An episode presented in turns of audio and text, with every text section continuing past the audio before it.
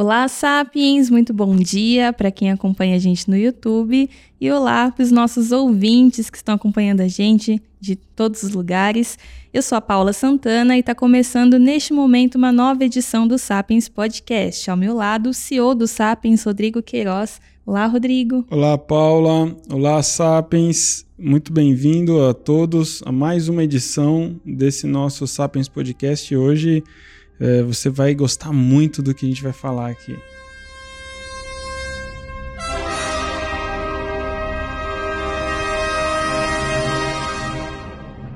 Olha, Rodrigo, hoje a gente tem uma convidada muito especial, tá falando com a gente diretamente da Itália e o nome dela é Ana Regina Barroso.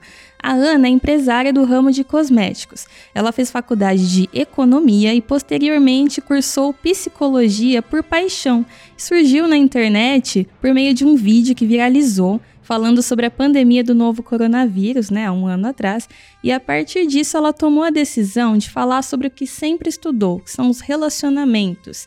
Somente no Instagram, a Ana conta até o momento dessa gravação com uma rede de 124 mil seguidores, que diariamente acompanham esse trabalho tão especial que ajuda tanta gente que se sentem perdidas em suas relações ou que precisam aí tomar uma decisão de seguir em frente.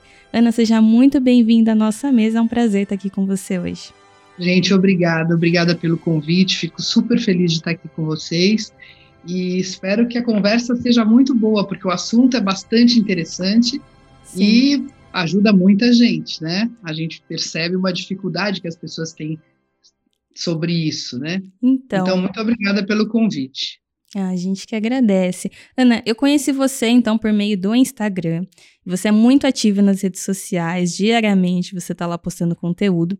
E eu vi que você posta assuntos como sexo, solidão a dois, fechamento de ciclos, como superar um ex-relacionamento, dicas para reconquistar uma pessoa e muito mais. Só que ali na sua bio, uma informação que me chamou muita atenção é que você é economista. Então, nada mais justo do que juntar né, toda essa experiência e trazer aqui esse assunto que a gente vai falar hoje, que é a inteligência financeira para casais. Para começar o nosso bate-papo, eu quero saber de você qual você considera o maior erro que um casal comete na hora de organizar suas finanças.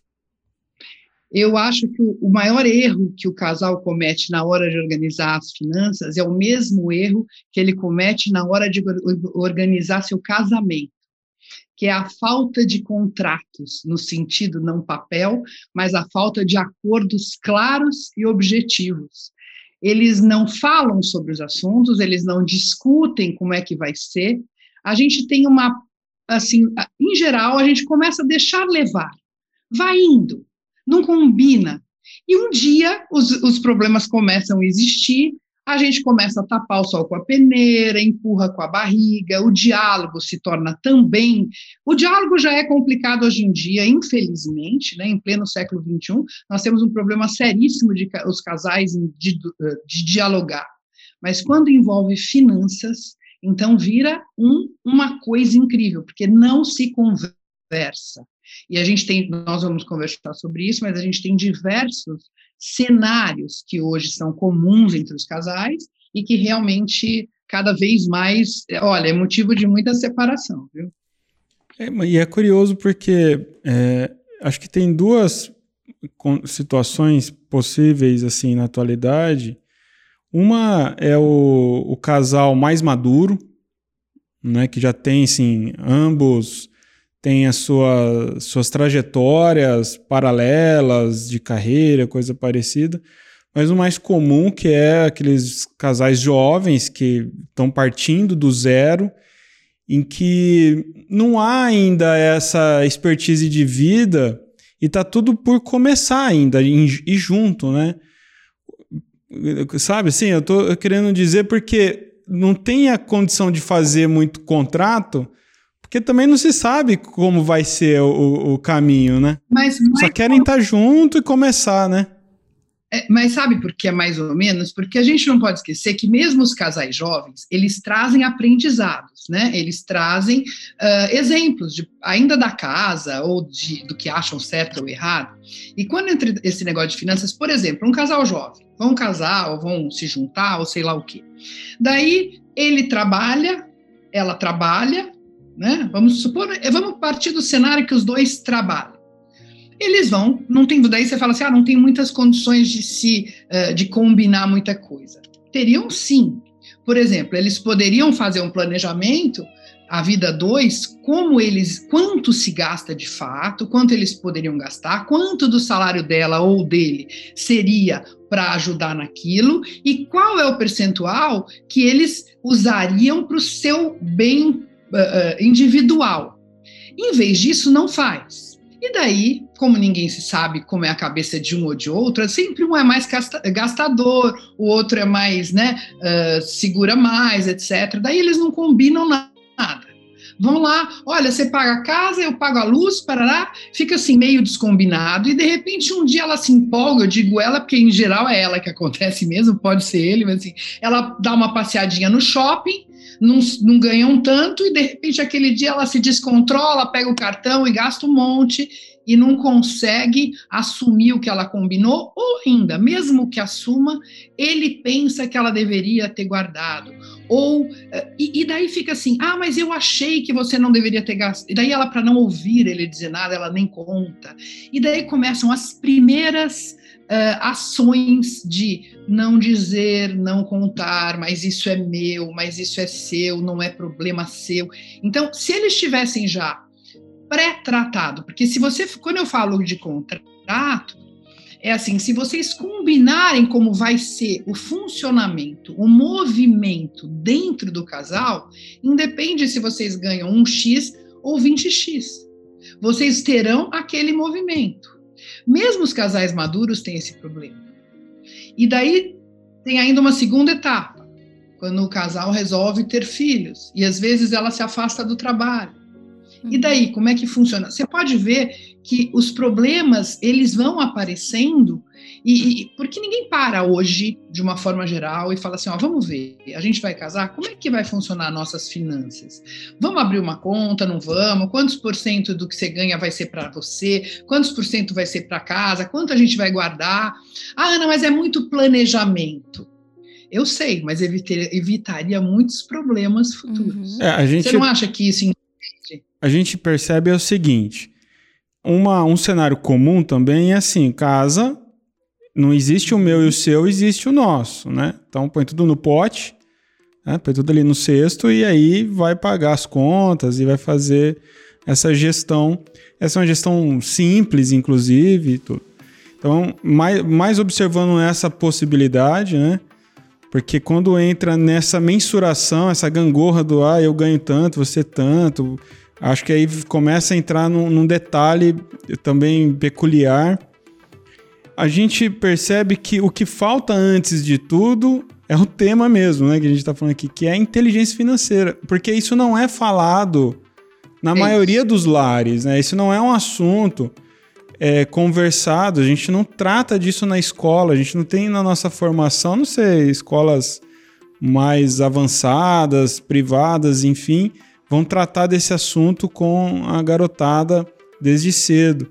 Então, a, a ausência desse diálogo, dessa prospecção, olha, a gente vai casar e, e, não é mais o meu e o seu, é nosso, tudo bem, mas como vai ser a gestão disso? Não vem em pauta, acho que porque falta, antes de tudo, essa percepção mesmo, né?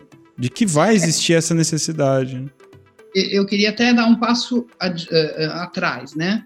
Não existe nenhuma. As pessoas não aprendem nem fazer um planejamento individual, de uma certa forma. Sim, né? é, finanças pessoais então, aí. Né? né? Ela não sabe assim, ela não fala, olha, comecei a ganhar, então eu vou gastar tanto, vou guardar tanto. É, nunca aprendeu a fazer. É. Na verdade, você vê que o Brasil, infelizmente, estatisticamente, é um dos países que mais tem uh, problemas de nome, etc, etc, né? Porque é uma, é uma coisa de, ah, eu tenho cartão e vou gastando Sim. e alguém vai pagar, eu dou um jeito, sujo o meu nome, limpo o meu nome. E isso e, e, o segundo passo, voltando no que você falou, que você disse assim que seria normal, assim, olha, não é meu e seu, mas é nosso. Isso seria o ideal, até um ponto. Vou falar nisso. Mas, por incrível que pareça, existem inúmeros casais que não fazem isso. Sim. É assim, este é o meu e este é o dele. E tanto do meu eu uso, não importa quanto eu ganho e quanto ele ganha, tanto do meu eu uso para ajudar nas despesas, mas eu quero ter o meu dinheiro. Quanto mais as pessoas ficam uh, mais independentes, mais elas querem ser donas do próprio dinheiro, do próprio ganho, do, da decisão do que fazer.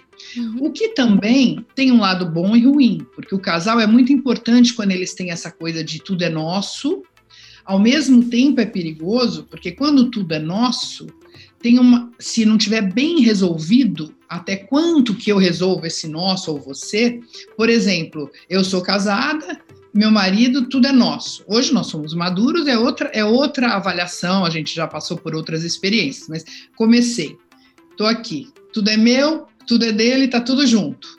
Daí um dia eu resolvo ter um gasto que para mim é importante. Pode ser um curso, uma blusa, sei lá, um carro, qualquer coisa. Para o outro não é.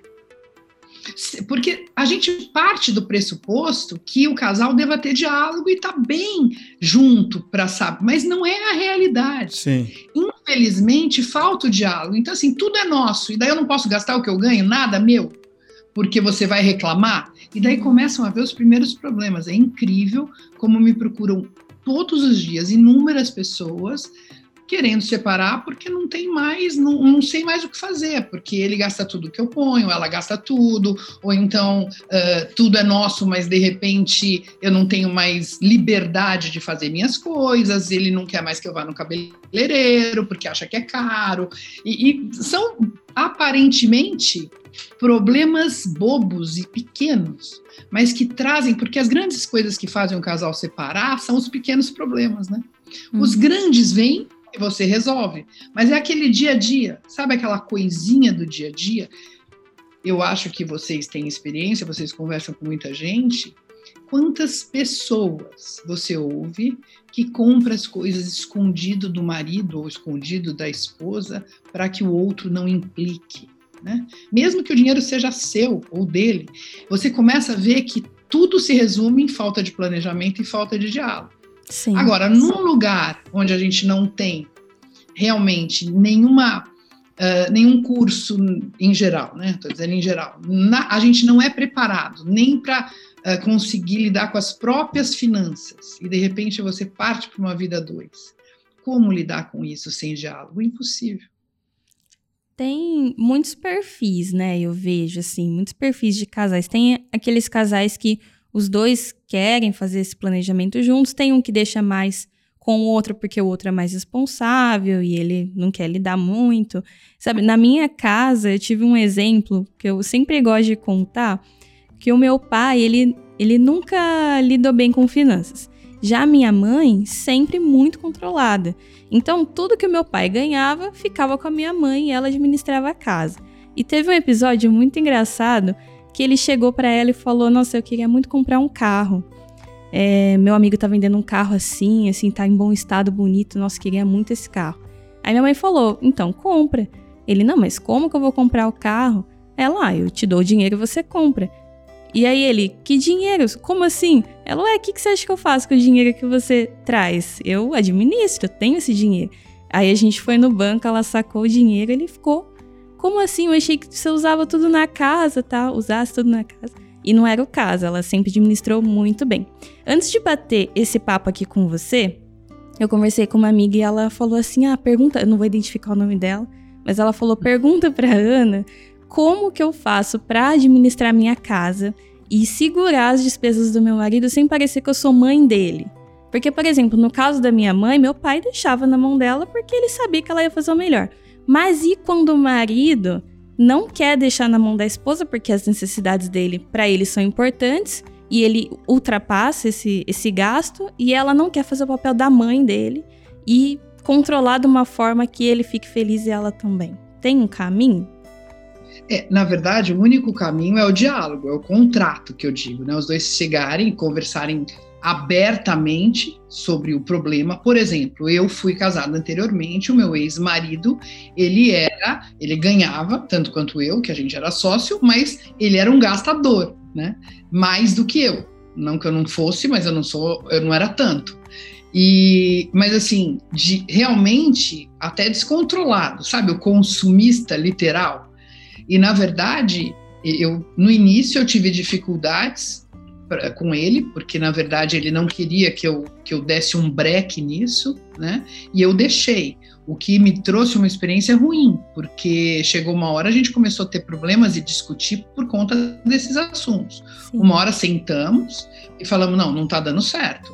Não dá, a gente tem que colocar limites. E daí a gente conseguiu colocar limites. Mas, na verdade, é, é só o diálogo, Paula, porque uh, imagina, se o cara é gastador e ela não, e os dois ganham, eles têm que chegar a uma conclusão de percentual. Olha, aí entra a matemática, né? Eles têm que saber realmente o percentual que eles vão uh, cumprir com os compromissos deles, o percentual que é livre, porque é isso que eu disse quando a gente conversou no início sobre botar tudo no mesmo pote. A gente fica sem ser dono do nosso percentual. O seu pai, por exemplo, não se importava, porque sua mãe soube uh, vai, gerenciar bem toda essa situação. Mas tem muita gente que não se importa, transfere a responsabilidade do outro para o outro, mas ao mesmo tempo cobra Uhum. Então é assim, eu não quero ter responsabilidade, você resolve, mas eu quero gastar tudo aonde eu quero, a hora que eu quero, do meu jeito. E não dá para ser assim. Então eu acho que falta muito. É, se ofende de... quando vem a, a cobrança. Olha, você não comunicou esse gasto, né? Precisa é. comunicar. Já que eu, eu tô no lugar de quem tem que gerenciar, né, e, e organizar, você tem que ter o papel de comunicar ao menos, né? E sabe o que, que ele vai falar? Por exemplo, em geral, estou dizendo pelas experiências de fato, não pela teoria, pelo que a gente ouve contar. Ele vai falar: puxa, mas eu ganho, não tenho nem direito a gastar sem é, falar para ninguém. Não se trata disso, né? Por isso, é exatamente, não se trata. Se trata de combinar mesmo. E se um gerencia, o outro tem que falar: olha, eu gastei nisso, você dá baixo, né? Mas por isso que seria muito importante, eu, eu sou uma defensora, né? Cada um pensa como, como acha melhor, cada um sabe lidar com os seus próprios contratos. Mas eu sou muito a favor de percentuais claros e todos terem, já que os dois colaboram, vamos, nós estamos partindo do, da premissa que os dois trabalham, né? Uh, os dois colaboram, ter um percentual que é livre que é meu, que é dele e que é porque a gente gosta de gastar sem dar satisfação para ninguém também. Quando a gente trabalha, quando a gente tem o nosso próprio ganho. A gente não quer ficar, ah, olha, hoje eu gastei tanto no cabeleireiro, dá baixa aí, ó.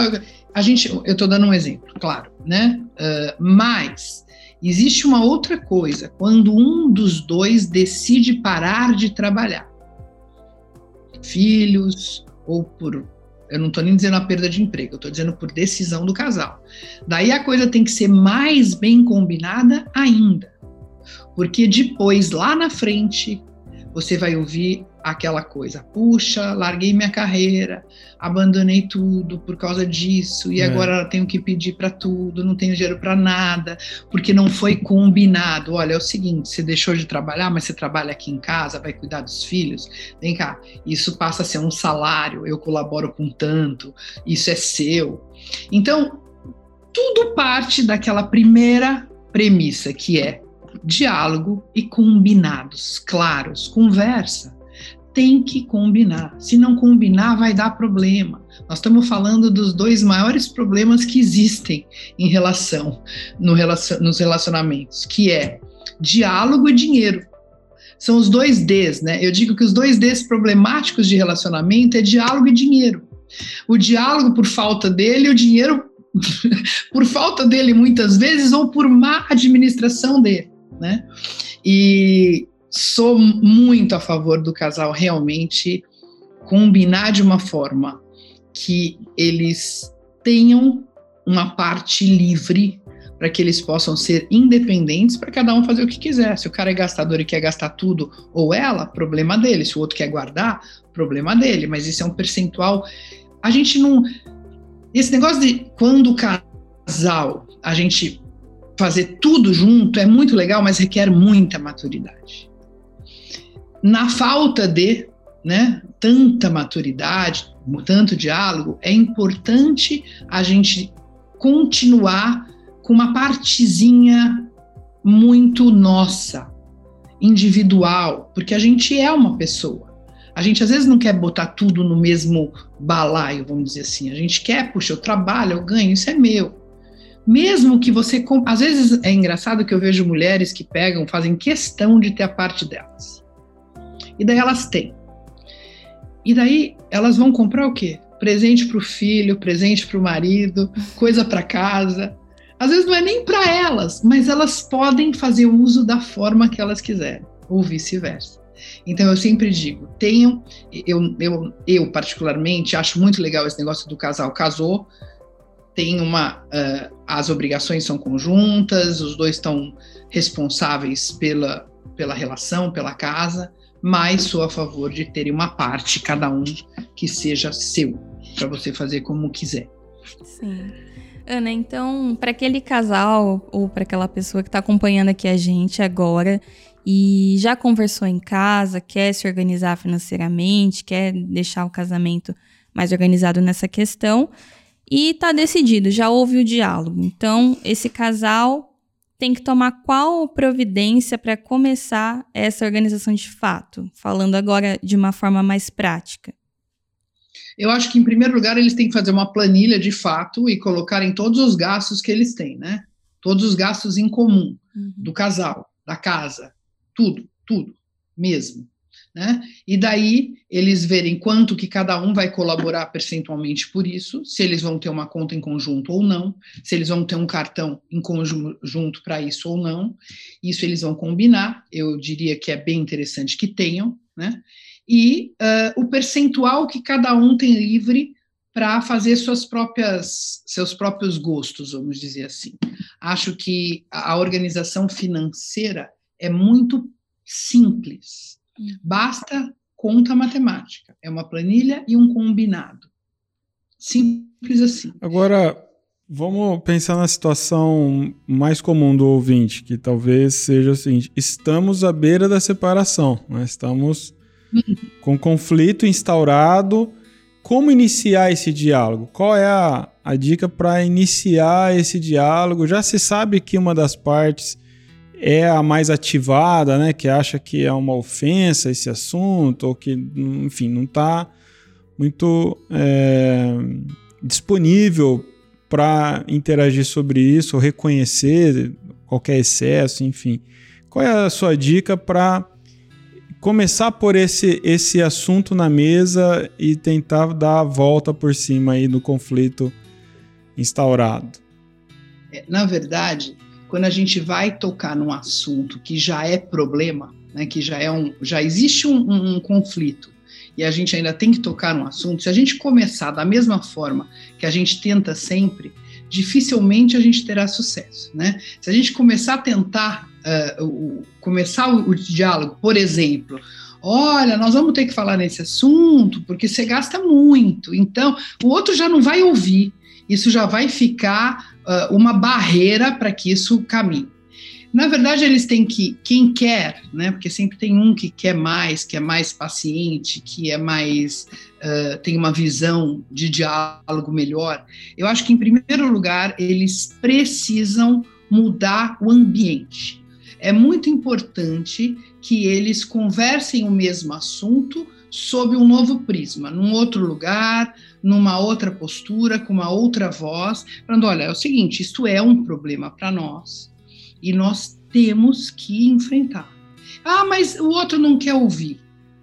Muda o ambiente, muda a postura, muda o jeito de falar, porque a gente quer que as pessoas nos ouçam, mas a gente também sempre aplica a mesma forma de falar, começa do mesmo jeito, fala na mesma uh, braveza ou, ou tranquilidade, ou sei lá, o jeito que fala que não funciona, cada um tem o seu. Então, a minha dica é: muda o que é feito sempre igual. A abordagem, muda a abordagem. Agora, tem assuntos que não conseguem mesmo, né? Vamos ser realistas. Tem pessoas que você precisa buscar ajuda profissional para você conseguir uh, abordar esse tipo de assunto, senão o casal não consegue.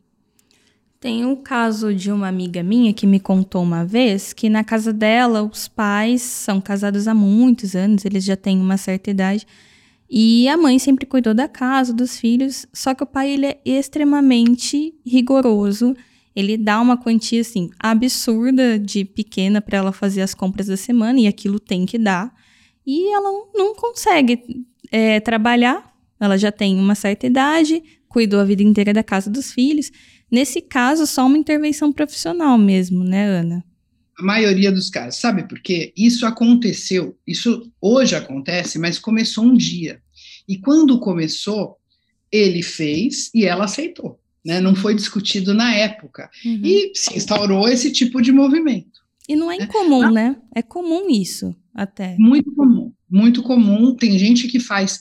O, o, eu vejo casais que reclamam que um deles, geralmente as mulheres que reclamam para mim, mas assim, pode acontecer dos dois lados, um deles gasta com uma série de coisas, com saídas, com amigos, com etc. E dentro da casa tem limites muito pequenos para compras de supermercado mesmo, uma isso. coisa louca isso, né? Gasta com outras coisas, mas não quer gastar com a casa. De repente não arruma nada em casa, não compra coisas que precisam. E isso é, é relativamente comum, por incrível que pareça. Só que a gente fala que é uma é um jeito de ser um relacionamento abusivo dentro do assunto. Né? Eu também Mas a gente só tem que lembrar que em algum momento isso começou e o outro permitiu né? Então, depois de um tempo, quando isso já está com um calo formado, muitas vezes para desmontar isso só uma ajuda profissional mesmo, porque aquilo ficou instaurado. Uhum. Mas agora, como que você sugere para os casais com filhos ali é, que não passou por essa educação para desenvolver uma inteligência financeira e mas já entendeu a importância disso, tiveram ali seus, seus conflitos, ajustaram. Como que começa a introduzir esse, essa inteligência, essa orientação para as crianças? É muito interessante quando a criança, desde pequenininha, os pais sempre dão um dinheirinho para ela, né? Uma mesadinha, uma coisa, etc. Eu faço na minha casa, desde que eles são pequenos, eu falo, olha, Desse que você ganha, pensa o seguinte: tantos por cento, que daí cada pai determina, deixa de lado, já guarda. Ah, mas para quê? Para o dia que você tiver que comprar alguma coisa, etc, etc. E daí a criança vai já aprendendo a guardar. Eu falo, agora pega um tanto desse, o que, que você gostaria de fazer? Ah, mamãe, eu gostaria de comprar, sei lá, uma, uma bolsa, vai, supõe uma menina. Daí você pode até dar a bolsa para ela. Mas você falou, olha, então vamos fazer o seguinte: você ganha tanto de mesada. Às vezes você inventa, no bom sentido, você coloca uma mesada que não existiria, porque você pode chegar lá e dar a bolsa para a filha. De repente você fala assim: olha, vamos fazer o seguinte: eu vou te dar uma mesada a partir desse, desse mês, de tanto, todo mês um pouquinho. E em tantos meses você consegue comprar sua bolsa. E eles vão se acostumando a juntar para ter a do que ganham guardar um pouquinho para o futuro. Daí chega no final de um tempo, você fala assim: vem cá, quanto você guardou? Ah, eu tenho guardado, sei lá, 500 reais. Estou dando um exemplo, nem é que eu perdi um pouco a noção do real hoje, né? Uh, então, assim, 500 reais, ah, tá. E eu gostaria de comprar tal coisa. Olha, isso consegue. Ah, dá para comprar com meu dinheiro? Dá, então vai, compra.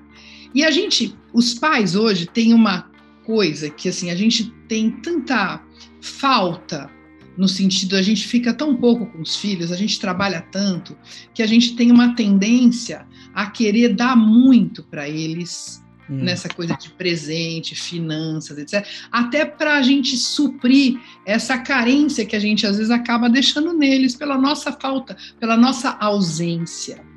E isso traz problemas muito sérios mais tarde.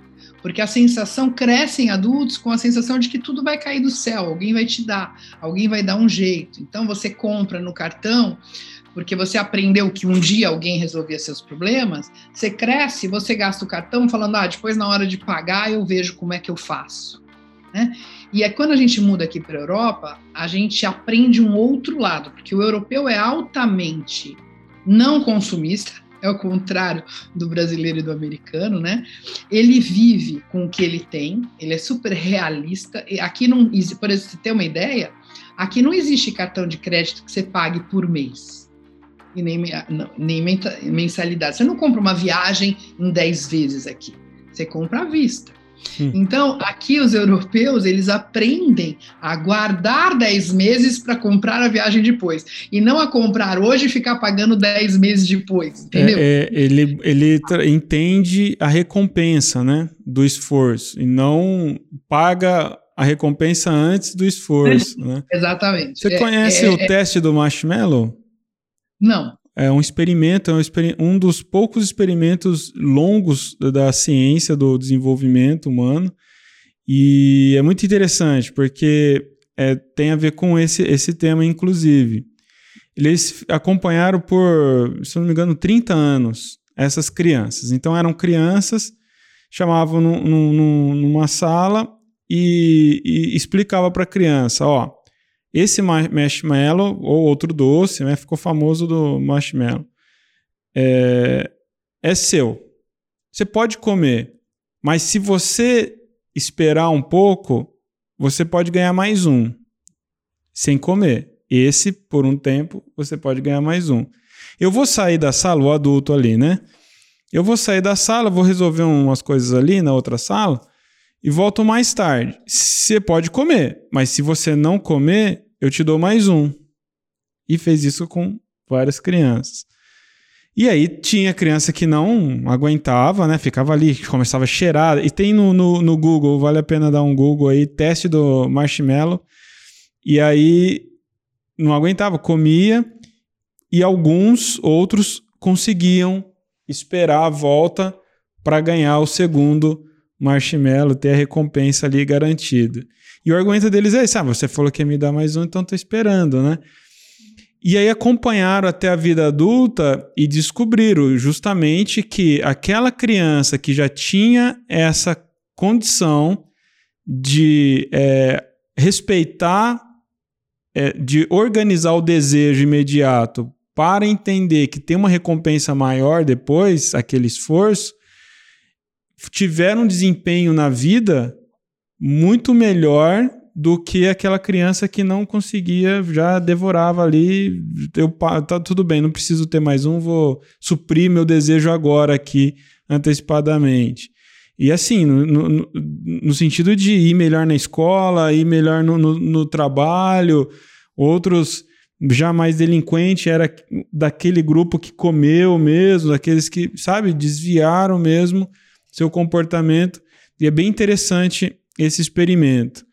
E é isso, né? Acho que quando se, se trata dessa educação financeira, é a respeito disso, né? Entender que essa, essa na nossa cultura brasileira, forçada por um esquema midiático de consumo, é bem desafiador, inclusive, né? A criança hoje Antes a gente reclamava da, da, televisão e aí é proibido agora fazer propaganda em televisão, em programas infantis. Mas o que, que adianta se a criança está na internet, está o né? tempo todo no eletrônico, qualquer game que ela está jogando, ela está jogando, de repente, pum, estoura uma propaganda. É uhum. assim. Abre um vídeo de uma propaganda, abre um, um, uma propaganda de outro game, e estão assistindo o vídeo, tá ali fazendo propaganda de produto. Então, a, a, a... Os próprios games têm muitos muito, recursos pagos, muito, né? Muito, tudo, tudo é consumo. E aí, eu, eu tento, a minha, minha caçula, eu tento explicar para a filha, não, não faz sentido eu comprar nada agora. Não dá para comprar nada agora. Você quer só jogar mais um pouco e quer que pague esse sorvete do personagem, entendeu? Porque é assim os, os joguinhos, né? e para ela é um pouco Mas, confuso, né? É, mas é engraçado que a gente falando do, do a educação brasileira e educação fora, e eu diria a consumista e a não consumista, né, vamos dizer assim, porque não é só o Brasil. O Brasil, na verdade, é um reflexo dos Estados Unidos nesse ponto, né? Uhum. Uh, porque lá também é super ativado o consumo, e a Europa é o inverso disso na maioria dos países aqui. Mas a gente vê que realmente isso parte do beabá da educação. Tem outras coisas que aqui uh, faz com que, por aqui eles, têm, eles sofreram guerras muito uh, realmente na pele, né? Então, aqui, por exemplo, isso eu estou comparando porque é educação. Claro que se a gente levar o mesmo nível de educação para o Brasil, se todos tiverem direito à educação de fato, isso dá para mudar. Mas você percebe que, por exemplo, eles, independente do rico ou do pobre, eles, se bem que não tem tanto esse pobre que a gente imagina, mas eles saem de algum ambiente, eles apagam a luz. Né? E isso é uma educação financeira, se você pensar. Sim. Né? Porque, na verdade, Sim. você está aprendendo. A... Aqui, minha filha, todos falam assim: gente, não podemos gastar água porque o universo, o mundo vai ficar sem água. É, é, é, é, uma, é um pensamento global, é uma coisa de se preocupar com o outro também. E, e, isso é da educação, né? Então, aqui, por exemplo, minha, eu moro aqui na Itália, vocês já disseram, mas assim, a minha filha na escola, eles têm matérias que é incrível, como assim, como economizar, como você separar ah, algumas coisas uh, para gastar depois. Você falou do marshmallow, eu achei tão interessante, eu não conhecia com esse nome, vou até olhar esse experimento, mas aqui é muito alimentada essa coisa de espera, não é hora. Sabe? Sim. Espera, junta e daí vai. Espera, paga. Por exemplo, aqui você vê as pessoas comprando um carro por exemplo, que aqui é muito fácil comprar carro e são mais baratos e muito mais acessíveis, né? E, e carros bons, aqui todo mundo tem carro bom, todo mundo mora em, carro, em casa própria, mas assim, é, as pessoas às vezes compram assim: você vai comprar outro carro da mesma marca e da mesma cor, só que mais novo? Você não compra o melhor? Não, não, eu prefiro, porque eu vou chegar lá, todo mundo vai ver que eu troquei de carro. Então, não tem aquela coisa de eu preciso mostrar, ao contrário, é que as pessoas não mostram. Você não sabe quem tem e quem não tem. Né? Uhum. Claro, a gente desviou um pouquinho, mas a gente está falando de finanças do mesmo sim, jeito. Sim. E, e, então isso é muito. Uh, eu acho que no nosso país, né, no Brasil, a, a, gente desde pequena é muito provocado a mostrar, mesmo que você não tivesse muita muita grana ou muita condição, você usando aquele tênis, você vai ser visto diferente. Isso é tudo muito exacerbado e isso fatalmente isso depois vai fazer uma manchinha na economia do casal porque vocês vão estar querendo começar uma vida, ao mesmo tempo você não perdeu aquela coisa de que se você não comprar aquele negócio de marca, você deixa de ter valor, você tem aquilo ainda muito, uh, sabe, dentro de você. E quando a gente casa, ou quando a gente junta, ou quando um casal começa, é justamente o que precisaria ali, é os dois estarem dispostos a abrir mão de uma série de coisas para construírem uma realidade junta. E você vê quantas pessoas enganam o marido, enganam a esposa, para poder dar vazão né, ao marshmallow imediato, vamos dizer assim, uhum. porque não querem esperar colher juntos, ganharem juntos. É, acho que esse, aí sim é o planejamento do casal. Eu entendo que se eles planejam as metas, os objetivos de crescimento, de produção patrimonial ali da família e tudo mais, e aí isso ter clareza, né? Porque aí o gasto particular da porcentagem vai ficar para a particularidade de cada um gastar com marshmallow ou continuar guardando, como quiser. Mas essa reserva, esse olhar de estamos em busca das nossas recompensas e esse é um olhar junto, né? Os dois olhando na mesma direção. Aí sim é próspero e, e, e traz é, resultados, né? No casamento em si, né? Sim. Exato, na harmonia do casal. E é muito gostoso depois gozar das recompensas juntos, né? Essa é a ideia, né? As é, essa é ideia. Se a, a, a, sensação de conquista for só para um lado, por exemplo, é, essa conta não vai fechar e ela vai, vai trazer danos muito grandes mesmo.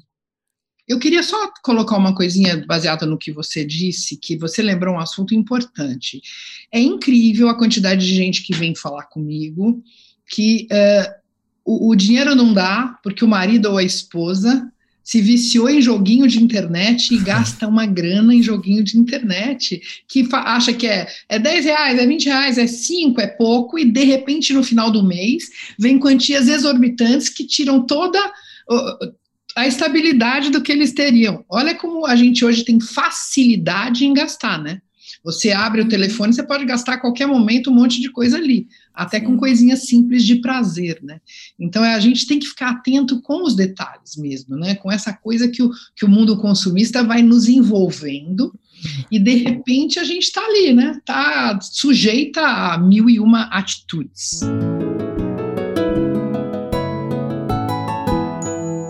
Ana, é, a gente está caminhando para os momentos finais aqui do nosso podcast e temos aqui o Clube Sapiens, que é uma. Quando a gente pede uma indicação de leitura ou um filme, um documentário. Então, no caso, eu quero pedir para você uma indicação sobre inteligência financeira, né, para os sapiens aqui que estão ouvindo e querem se aprofundar mais no assunto. Engraçado. Eu procuro muito hoje uma coisa que eu indicasse sobre inteligência financeira de casal.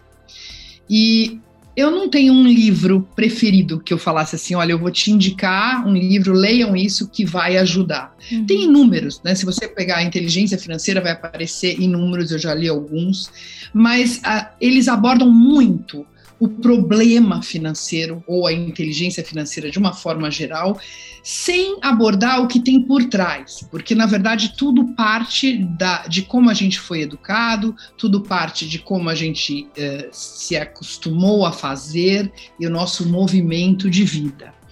Eu diria que a gente deveria ler livros sobre uh, a nossa criança doída. Quando a gente pega e lê as nossas, os nossos livros que nos curam uh, e nos deixam mais fortes. Eu diria assim: todo mundo tem, tem um filme que não é exatamente sobre inteligência financeira, mas é muito interessante. A gente aprende sobre como as pessoas uh, atuam e isso pode nos dar um, um feedback muito legal, que é inclusive da Disney, mas que não é um desenho, que se chama Duas Vidas. Esse filme, eu acho que todo mundo deveria assistir, porque vê a, as suas dores, o que leva você a fazer, inclusive financeiramente com a sua vida. Eu acho muito interessante, eu indico esse filme. Uhum. E, e, quanto a, a, livros, tem inúmeros, né? Eu não tenho nenhum preferido, uhum. mas tem vários.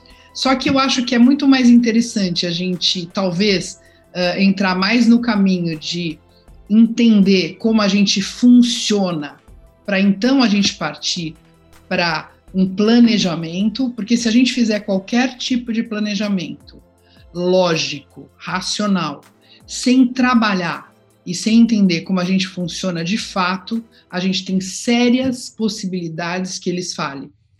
É isso, muito obrigado. Fica a dica então do filme Duas Vidas, né? Sapiens. Vai ficar aqui na descrição do nosso Isso. podcast, do YouTube também. Então a gente está chegando ao final. Ana, foi um prazer estar aqui com você hoje. Muito obrigada novamente por topar o nosso bate-papo.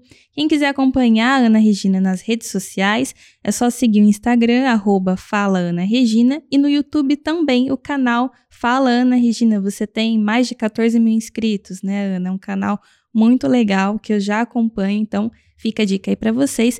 Para vocês acompanharem também vai estar tá tudo aqui na descrição do nosso podcast. Ana, contudo, ah, para a gente encerrar suas últimas palavras, qual a pergunta que a gente não fez que você gostaria de ter respondido? Eu acho até que vocês fizeram, mas eu queria reforçar isso. Uhum. Qual é o pior problema que o casal encontra para conseguir ter uma vida financeira adequada?